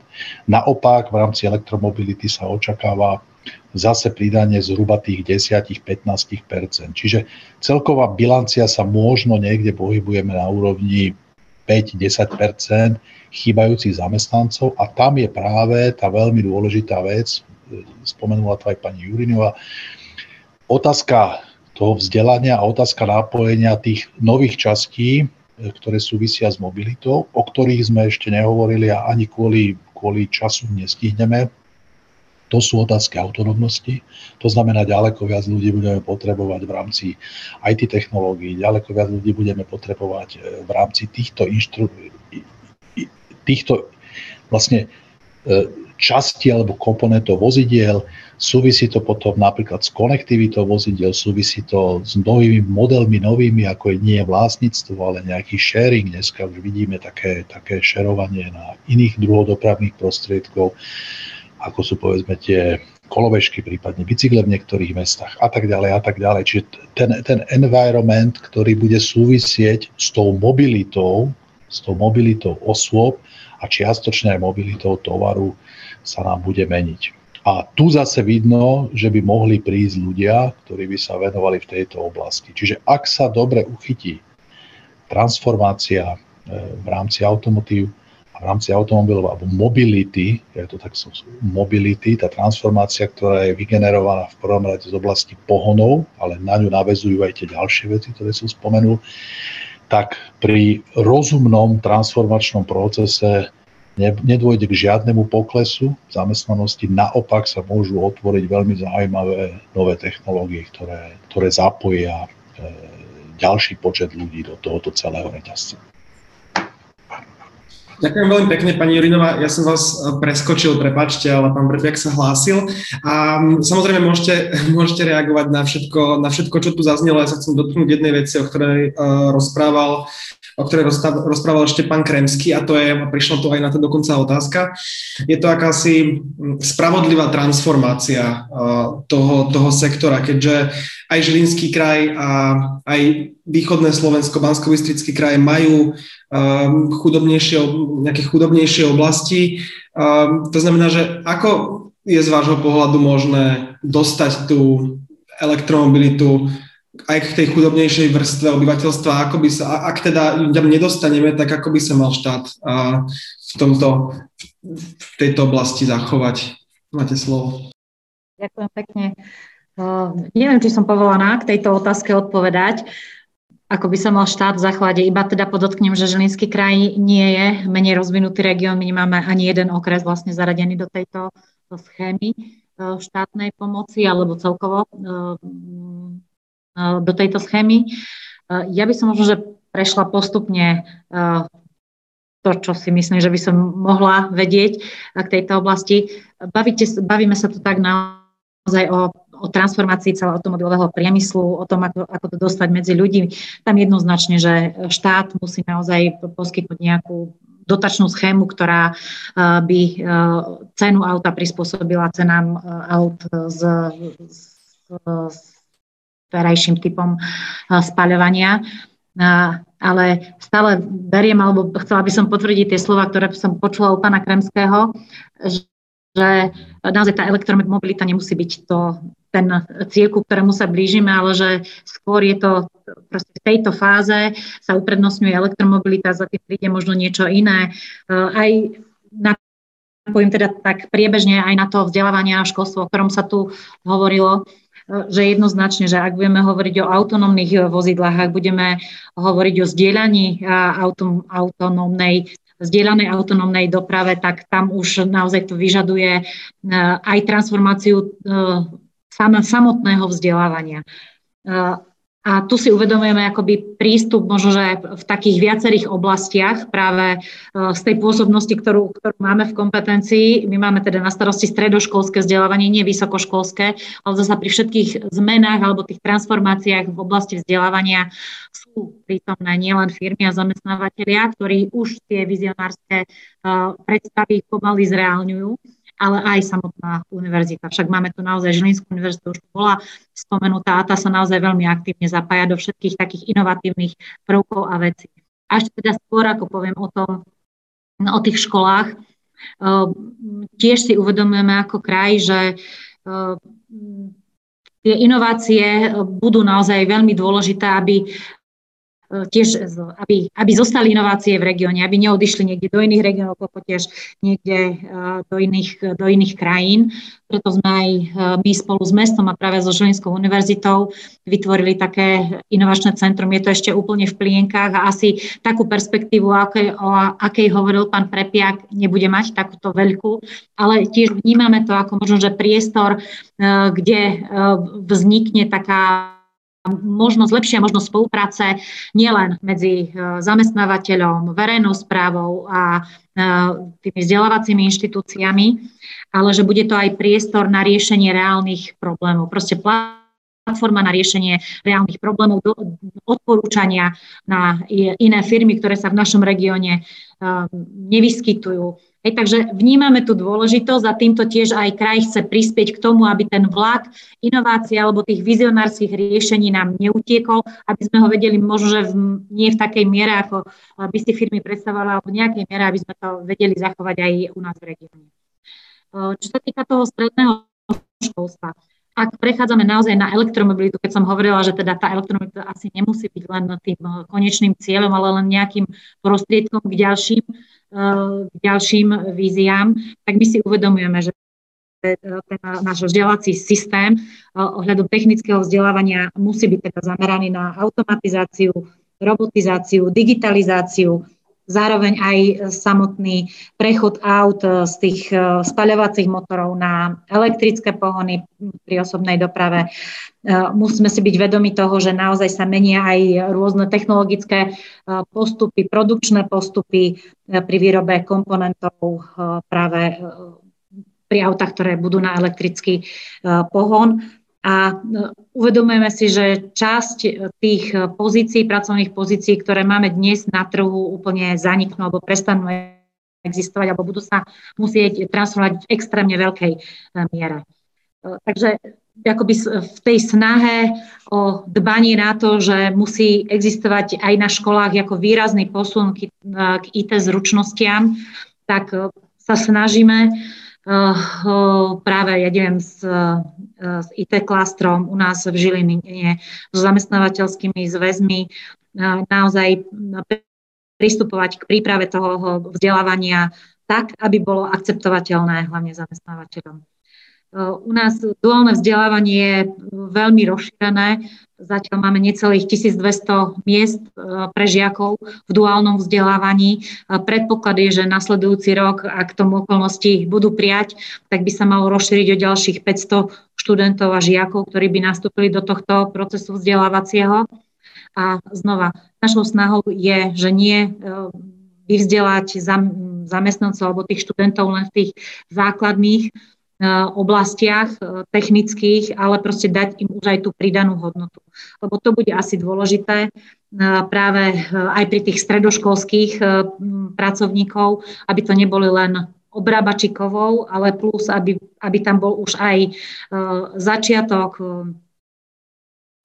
nábehu na robotizáciu. Hej.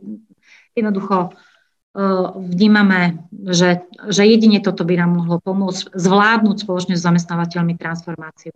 K tomu však sú veľmi dôležití aj samotní pedagógovia, alebo nájsť tú základnú pedagogickú bázu, kvalitnú pedagogickú bázu, ktorá bude schopná takéto informácie svojim študentom podávať ďalej. Takže to za vzdelávanie pedagogických zamestnancov bude ďalšia parketa, ktorej sa budeme špeciálne venovať. Máme už trinásť odborných centier alebo centier odborného vzdelávania, ktoré verím, že tiež pomáhajú k takýmto aktivitám. V poslednej dobe sme sa taktiež intenzívne bavili, že ako povzbudiť možno oblasť í té na stredných školách, tak sme sa tiež rozhodli, že vzniknú centrá digitálneho vzdelávania na všetkých stredných školách, ktoré majú práve to í té vo svojich hlavných pracovných programoch, teda vzdelávacích programoch. Takže to je taká tá základná miera, ktorou vieme, ale podľa mňa veľmi prospešným spôsobom prispieť aj k tej samotnej transformácii. Hej, takže verejná správa cez stredné školy, ale jednoznačne v spolupráci so zamestnávateľmi a vyššími vzdelávacími inštitúciami ako sú univerzity. Ďakujem veľmi pekne. Vzdelávanie je určite uh, veľmi dôležitá téma, určite aj bude, uh, nie len pre automobilový priemysel, ale aj pre ostatné sektory transformácií. Pán uh, Križanský sa hlási, hlásil sa prvý, hlásil sa už teda aj pán Kremský. Zároveň už nám trošku dochádza čas, takže si dáme posledné, posledné kolečko. Uh, mám tam takú otázku pripravenú, ešte samozrejme môžete veľmi stručne reagovať, ale um, moja posledná otázka je, aké sú teraz, ak by sme sa vyhli tým najčiernejším scenárom, aké sú najdôležitejšie ďalšie kroky, točne jeden, dva opatrenia, ktoré musí vláda teraz prijať, aby dokázala nejakým spôsobom uh, zabezpečiť uh, transformáciu, uh, transformáciu sektora, úspešnú transformáciu sektora, lebo ten sektor sa bude transformovať tak či tak. Uh, Pôjdeme v opačnom poradí, teda pán Križanský, máte slovo. Ja som ešte chcel odpovedať iba veľmi stručne na tú vašu otázku, že ako pomôcť ľuďom pri transformácii. V rámci balíka Fit for päťdesiatpäť je aj časť Fond spravodlivej transformácie, ktorý vlastne má podporiť, a netýka sa to iba mobility, ale vo všeobecnosti celej transformácie na dekarbonizovanú ekonomiku, a tam je aj energetika. Teda Európska únia predstavila takýto fond, takže pravdepodobne to bude súčasťou vlastne podpory pre sociálne slabšie skupiny obyvateľstva. Teda neviem, že na Slovensku toho bude asi veľká časť obyvateľstva.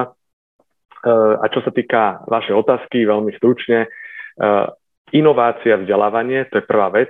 Musíme sa stať atraktívnymi pre inovácie, vzdelávanie, to znamená veľmi praktické kroky, inovačné centrá nejakého národného charakteru, ktoré spoja univerzity, priemysel s podporou nových inovácií z univerzít, startupov, a ktorý, ktorým sa po, pomôže uplatniť sa u dodávateľov v automotíve a respektíve výrobcov vozidiel. Takže vzdelávanie pri, zmeniť alebo nastav, minimálne pilotne začať riešiť vzdelávanie na vysokých školách v tých odboroch, ktoré sú dôležité práve pre tento transformovaný automobilový priemysel, to znamená um, pohony, batérie a tak ďalej. Uh, a zásadne, zásadne možno zmeniť alebo uh, nastaviť pozitívnejší postoj ku, uh, ku elektrifikovanej doprave, teraz myslím osobnej doprave, aj z pohľadu nejaké podpory trhu, pretože ako Pavol Prepiak spomenul, tí, ktorí chcú investovať, sa pozerajú na to, ako, aké prostredie v tej krajine je. Nie len, že či sú tam lacný, lacná pracovná sila, diaľnice, ale aj to, ako sa vláda celkovo stavia ku elektromobilite. Ďakujem pekne, pán Kremský, hlásite sa, dám vám slovo, ale už sme na konci diskusie a sa obávam, či potrebujete odísť alebo nie, takže uh, máte slovo. Dobre, ďakujem veľmi pekne, ja len veľmi krátko, ja som ešte zabudol dopovedať, uh, už som dlho rozprával, uh, že veľmi dôležitá vec v tomto je, aby, aby vlastne ten automobilový priemysel tu ostal ako keby posunutie do tej oblasti elektromobility.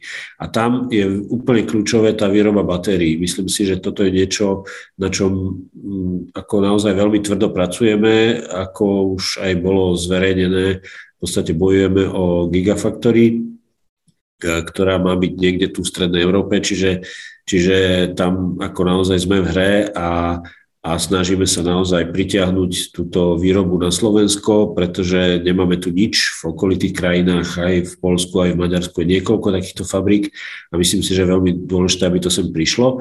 Ale nie len to, ale takisto aj výroba súčiastok pre elektrovýrobu. Viem o niekoľkých investoroch, ktorí tu na Slovensku pripravujú výrobu.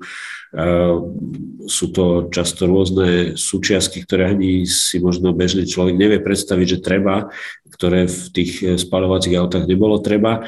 Čiže, čiže toto je veľmi dôležité napojiť sa vlastne na ten, na ten priemysel aj v takýchto praktických veciach, ale veľmi, veľmi chcem podporiť to, čo povedal teraz Patrik Križanský, to, že vlastne títo investori sa pozerajú na to, ako sa krajina stavia celkovo v elektromobilite a tam výrazne zaostávame. Tam výrazne zaostávame vo výstavbe infraštruktúry napríklad, tam výrazne zaostávame v podpore elektromobility a myslím si, že toto je niečo, čo musíme zmeniť, čo naozaj ako musíme sa odkloniť od, od posadnutosti vodíkom a zamerať sa na praktickú podporu elektromobility, lebo inak aj títo investori jednoducho sa na to budú pozerať, že sme krajina proste mamutov, kde, kde sa hlavne stavajú benzínové pumpy a nič iné nás nezaujíma. Čiže ako myslím si, že toto, toto je niečo, na čo aj ja tlačím a v tejto oblasti musíme veľmi rýchlo vlastne rozbehnúť stratégiu na podporu nabíjačiek, ale takisto aj výroby elektriny priamo na, v lokalitách, kde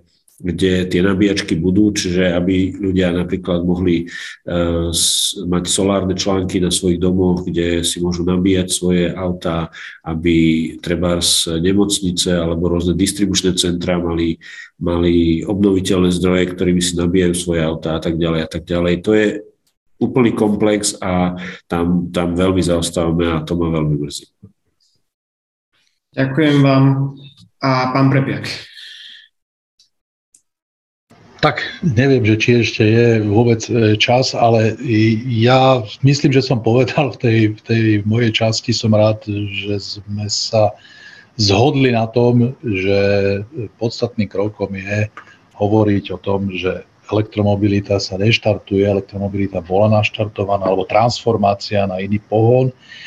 Tá elektromobilita je dnes naozaj asi jedno z mála riešení, ktoré je reálne dosiahnuteľné. Ja sa k vodíku nechcem vôbec vyjadrovať, má svoje veľmi silné uplatnenie v iných častiach a v inej oblasti, napríklad v priemysle, ale treba si uvedomiť, že tá transformácia napríklad aj z stochastických zdrojov na výrobu elektrickej energie, čo sú všetky zdroje, ktoré ktoré chceme čerpať z prírody, ako je, ako je svetelné, ako je, ako je veterné zdroje, alebo ako sú, ako sú články slnečné.